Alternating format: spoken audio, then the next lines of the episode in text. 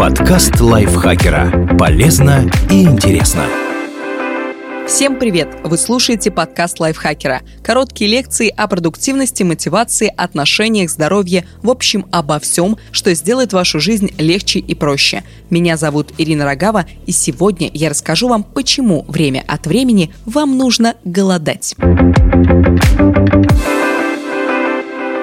О зависимости высокой продолжительности жизни от различных практик голодания спорят с незапамятных времен. В современном мире науки и техники интерес к этой теме только увеличился. И вот уже несколько объективных исследований подтвердили связь между чувством голода на биохимическом уровне и долголетием. Одной из самых наглядных стала работа группы немецких зоологов под руководством Дерека Хафмана. До этого было известно, что мыши, регулярно занимающиеся спортом, живут дольше представителей контрольной группы, которые не так активны, зато получают то же питание, что и первые. Дело в том, что физические нагрузки препятствуют развитию некоторых заболеваний. Соответственно, у активных мышей увеличивается продолжительность жизни. Но если мыши из контрольной группы, не занимающиеся спортом, вместо стандартного для всех испытуемых меню получали сокращенные порции, они жили заметно дольше, чем физически активные.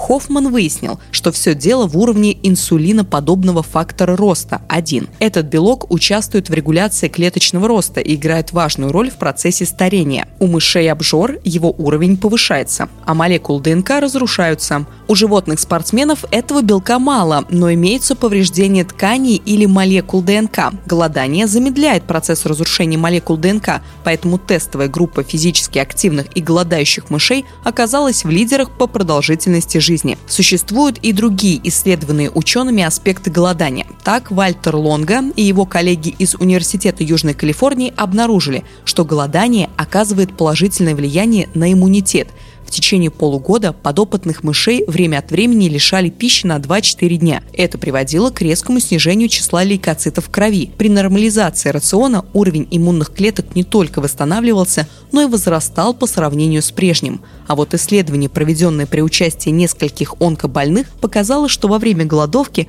организм съедает не только запасы питательных веществ, накопленные в виде жировой ткани, но и часть лейкоцитов.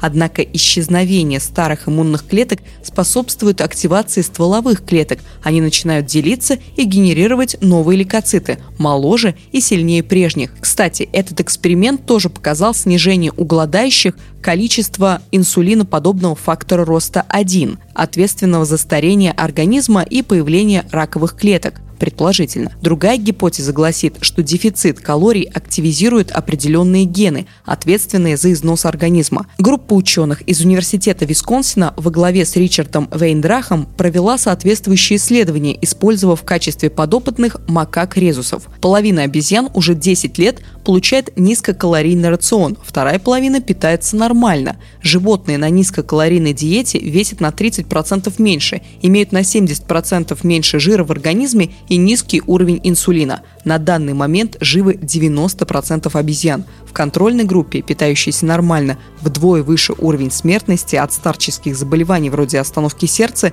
и диабета, и живут только 70% макак. Ученые из Массачусетского технологического института, работающие под руководством профессора Леонардо Гуаренте, установили, что ген, ответственный за подобный результат, SIRT1, является связующим звеном между обусловленным голоданием долголетием и механизмом выведения холестерина из организма.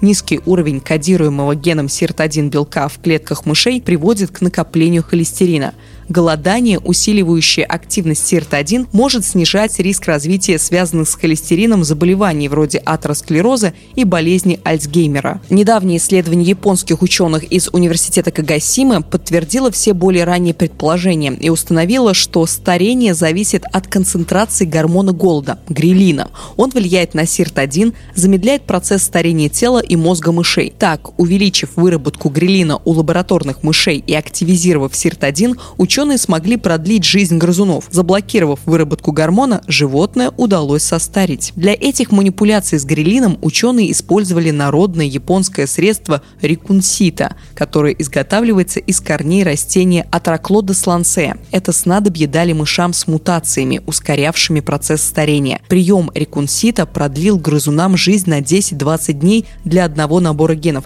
и на 100-200 дней для другого. Спасибо большое, что прослушали этот выпуск. Надеюсь, он был для вас полезен. Автор текста Николай Маслов, озвучил его я, Ирина Рогава. Не забывайте подписываться на наш подкаст, ставить ему лайки и звездочки, писать комментарии, делиться выпусками со своими друзьями в социальных сетях. Мы будем этому очень-очень рады. На этом я с вами прощаюсь. Пока-пока. Подкаст лайфхакера. Полезно и интересно.